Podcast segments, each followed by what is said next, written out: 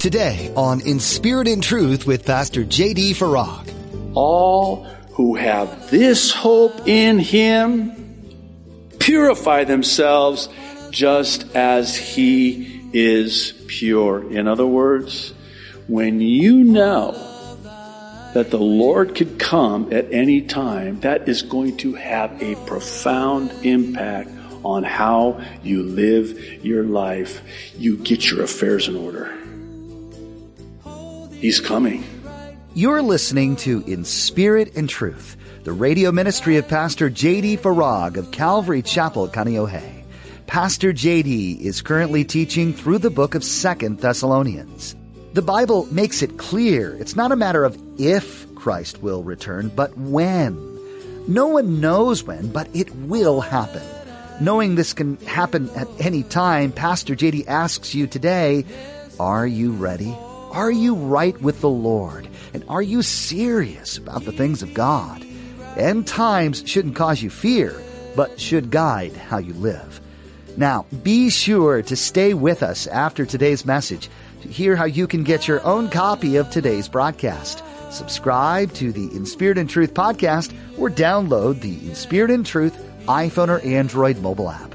But for now, here's Pastor JD in 2 Thessalonians chapter 2 with today's edition of In Spirit and Truth.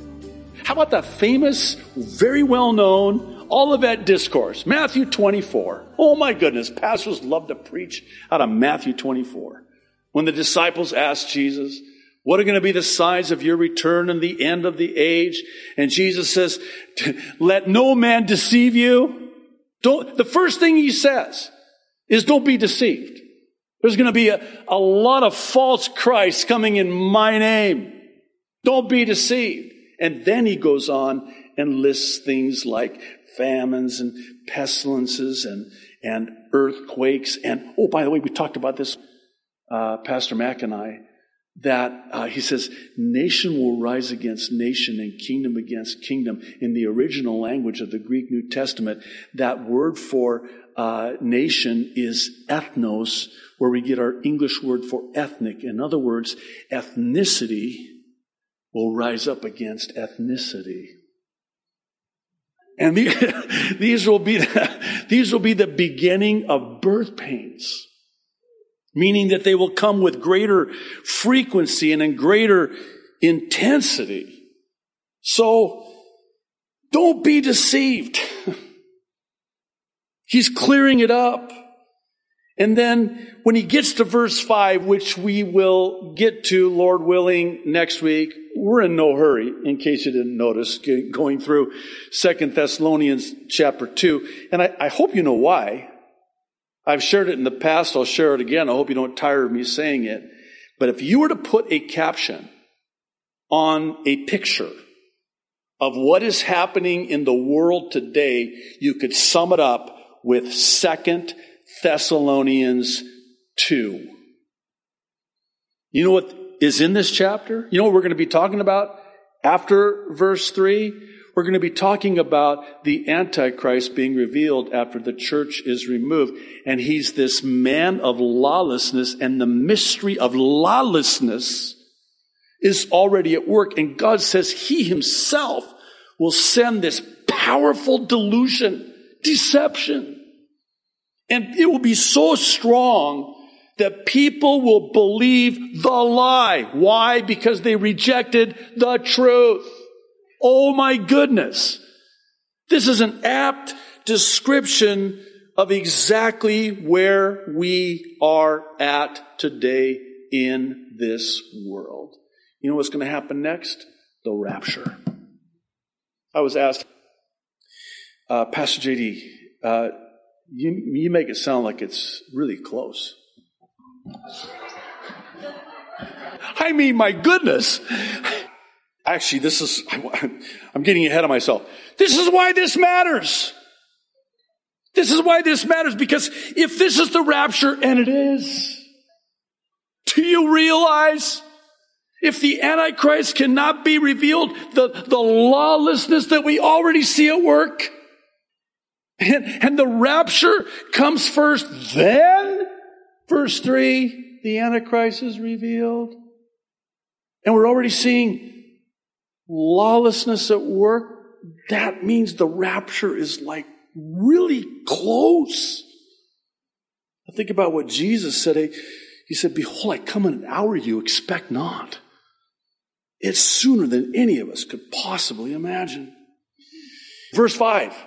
When we get to verse 5, Paul says this Don't you remember I told you this when I was with you? Wait, wh- where did you tell us? Where did you write us? Don't you remember? No, I told you. Okay, let, us go over it again. I, I picture the Apostle Paul with his eraser and his chalkboard. I don't think they had chalkboards back, but, but let's just say they did. He takes his eraser and he erases the chalkboard and he says, okay, let, let's start from scratch. Let's review the material.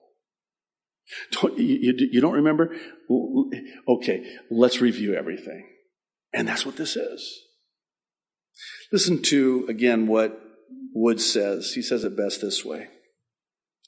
What Paul is doing in 2 Thessalonians 2 is he is reviewing ground that he has already covered. When you review prior ground, you do not lay the fundamentals down all over again, do you? You do not use the identical vocabulary that you used previously. I am a teacher in a college. And when I review for the test, I do not reteach all the material covered earlier in the semester. I use different words. What Paul is doing here is a review course.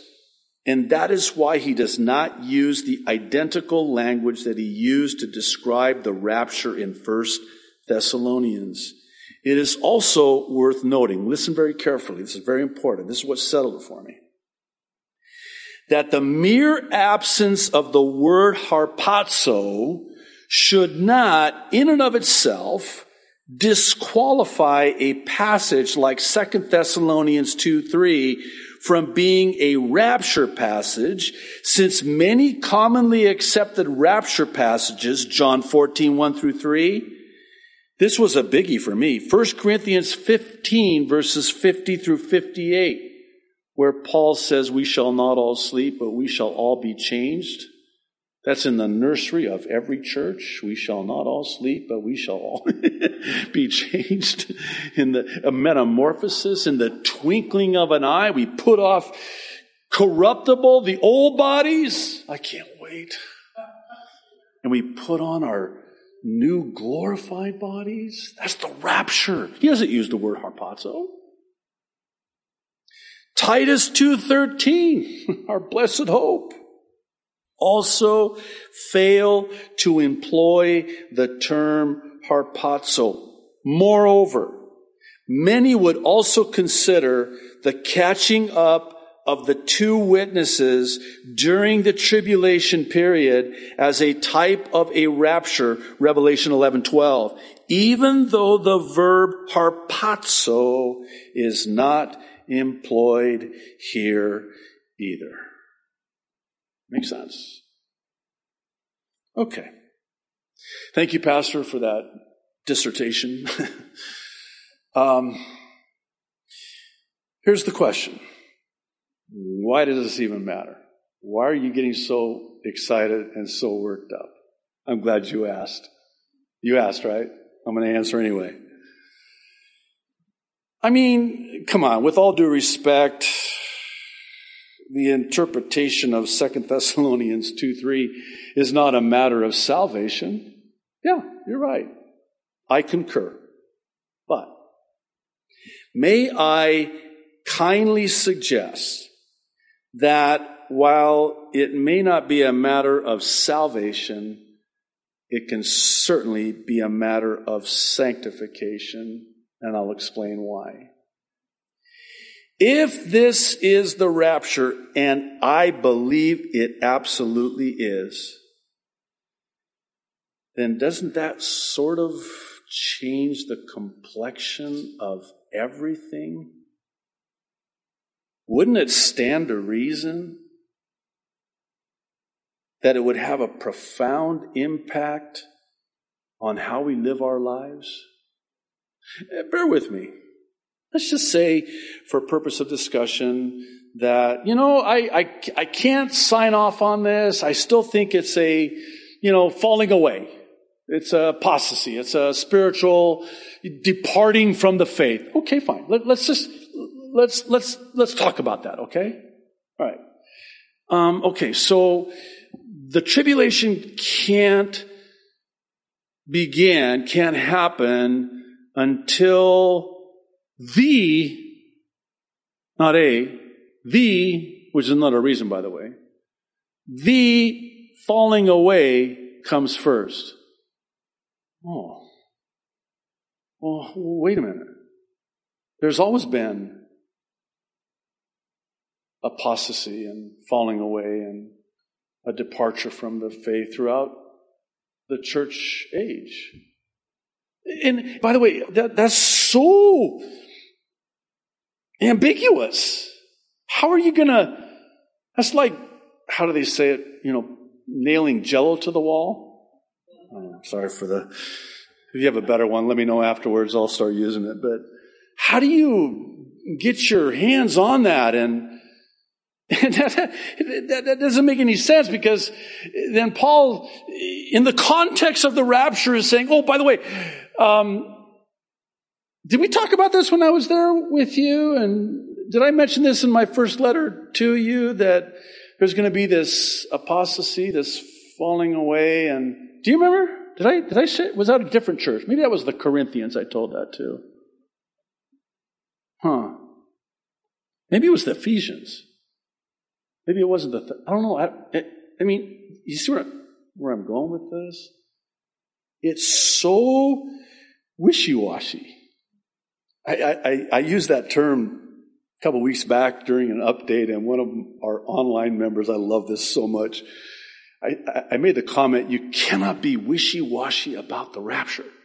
And so the comment was, I'm not wishy-washy, I'm watchy-watchy. I thought, perfect! That's exactly right.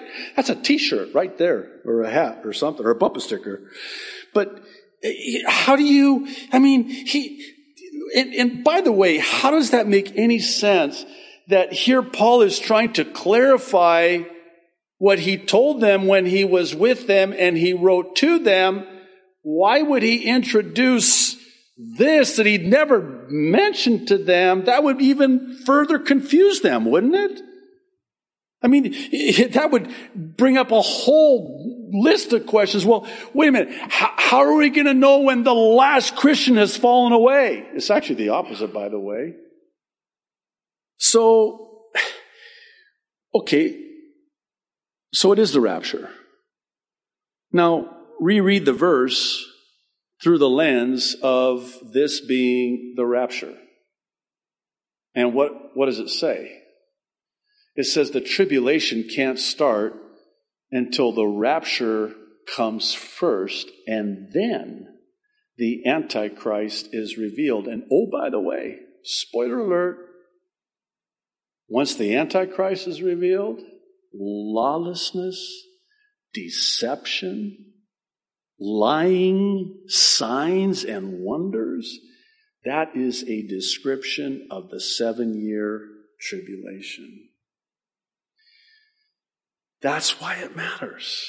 Listen to what John said in 1 John chapter 3 verses 2 and 3. Dear friends, now we are children of God and what we will be has not yet been made known, but we know that when Christ appears, notice, not comes, appears, that's the rapture, we shall be like him, for we shall see him as he is. And then he says this, all who have this hope in him purify themselves just as he is pure. In other words, when you know that the Lord could come at any time, that is going to have a profound impact on how you live your life. You get your affairs in order. He's coming. And don't, don't think for a moment this is referring to anything having to do with works. We're not saved by works. It's not a purifying ourselves. No, we are righteous in Christ. Christ's imputed righteousness, though our sins be as scarlet, Isaiah says, he makes them as white as snow. This is, in other words, having this hope, you get your affairs in order. You get right with the Lord. You get serious about the things of God with this hope. Listen, I, I know in my own life, this anticipation of just how soon the Lord's return is for the rapture of the church, it affects everything I do, every decision I make, in every arena of life. I want to share with you what someone said to me when I was just a new believer concerning the pre trib rapture, which I have always believed. I've been walking with the Lord for 38 years. I was well taught from the, from the start, and I'm so thankful for that. So we're having this conversation, and I'm sharing with him about why I believe in a pre-trib rapture. And he says to me, he says, well, you know what? I'm pan-trib. I'm like, pan, what? I, I asked him what pan-trib meant, and he said, oh, I just believe it's all going to pan out in the end. And then it was stuck with me, and I thought, well, okay, you know, I'm young, I'm, you know. I share that because maybe then, this is back in the 80s. Don't do the math, I was five, so a long time ago. Maybe then, but today, I do not believe that the world in which we are living today is forgiving of such ambiguity. One need look no further than to the many Christians today who are sadly, unnecessarily riddled with confusion and filled with fear. I can't even begin to tell you how many questions we get, emailed, posted. Uh, has the sixth seal been open? Are we in the tribulation? No. It's like the Thessalonians then, there are many now that think we're already in the tribulation and the rapture doesn't come first. That's what I mean by we have to settle this. This has to be settled. You'll forgive the play on words, but I see pan trib believers as synonymous with panicked believers. They're uninformed at best and deceived at worst. And this is why it is so important. I would even argue it is of paramount importance to be settled and sound and solid when it comes to the pre-tribulation rapture doctrine. Doctrine. It should be noted that panic, you know where the word panic comes from? Those of you that go to Israel with us, you know go to this place called Caesarea Philippi. Very, very interesting place. Very evil place. In fact, it's where the gates of hell are. And it's where this false God was feared and worshiped. You know what that God's name was? God, by the way, with a little g. you know what that God's name was? Pan where we get panic, fear. And it's there that Jesus in Matthew 16 tells his disciples that the gates of hell would not overcome his church. Let me say lastly that I am personally so very glad that I am sound doctrinally concerning the pre tribulation rapture. Let me say the same thing in a different way. I cannot even imagine not having this settled, being unsure, unsettled. What if? Because at a time like this, with everything that's happening in the world, no wonder Christians are so full of fear. He's not given us a spirit of fear. No wonder Christians are so confused. Satan is the author of confusion. Of course he wants to do that. I mean, I know the rapture has to happen before the seven year tribulation. Not only is that a game changer, that's a life changer. Because no matter what happens, and it's happening, it's getting real, isn't it? Would you agree? It's, hey, I was thinking about this. I just, I want you to, uh, this isn't very perky, but, um, I was thinking about this. So, what's next? No, right? Hey, by the way, Atlanta, Georgia. Did you see this? They burned down a Wendy's, take over the streets, rioting, lawlessness. Another Black man killed by a white police officer? We don't know the facts, but oh my God, are you kidding me?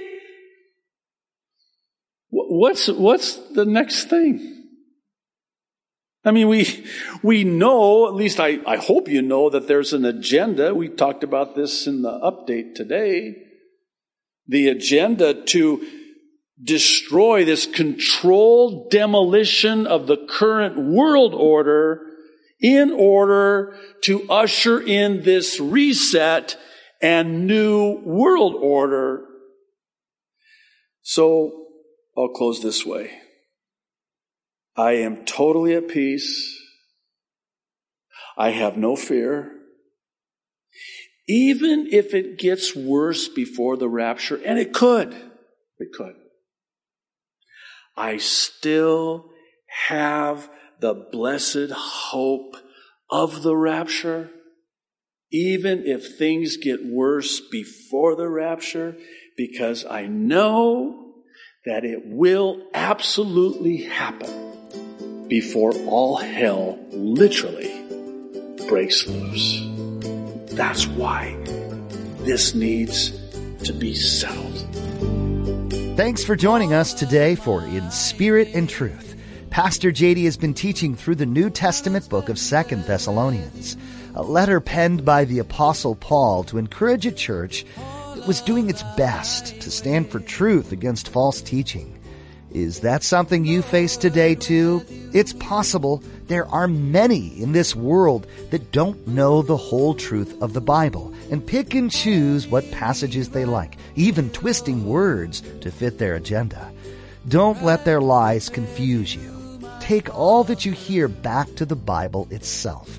We hope today's teaching has inspired and encouraged you and that you're eager to continue learning from God's Word. We'd be honored to be praying for you during this study. Would you let us know how we can be doing that? You can connect with us by visiting our website in spiritandtruthradio.com and clicking on Contact under the About tab. We'll get in touch with you as soon as we can.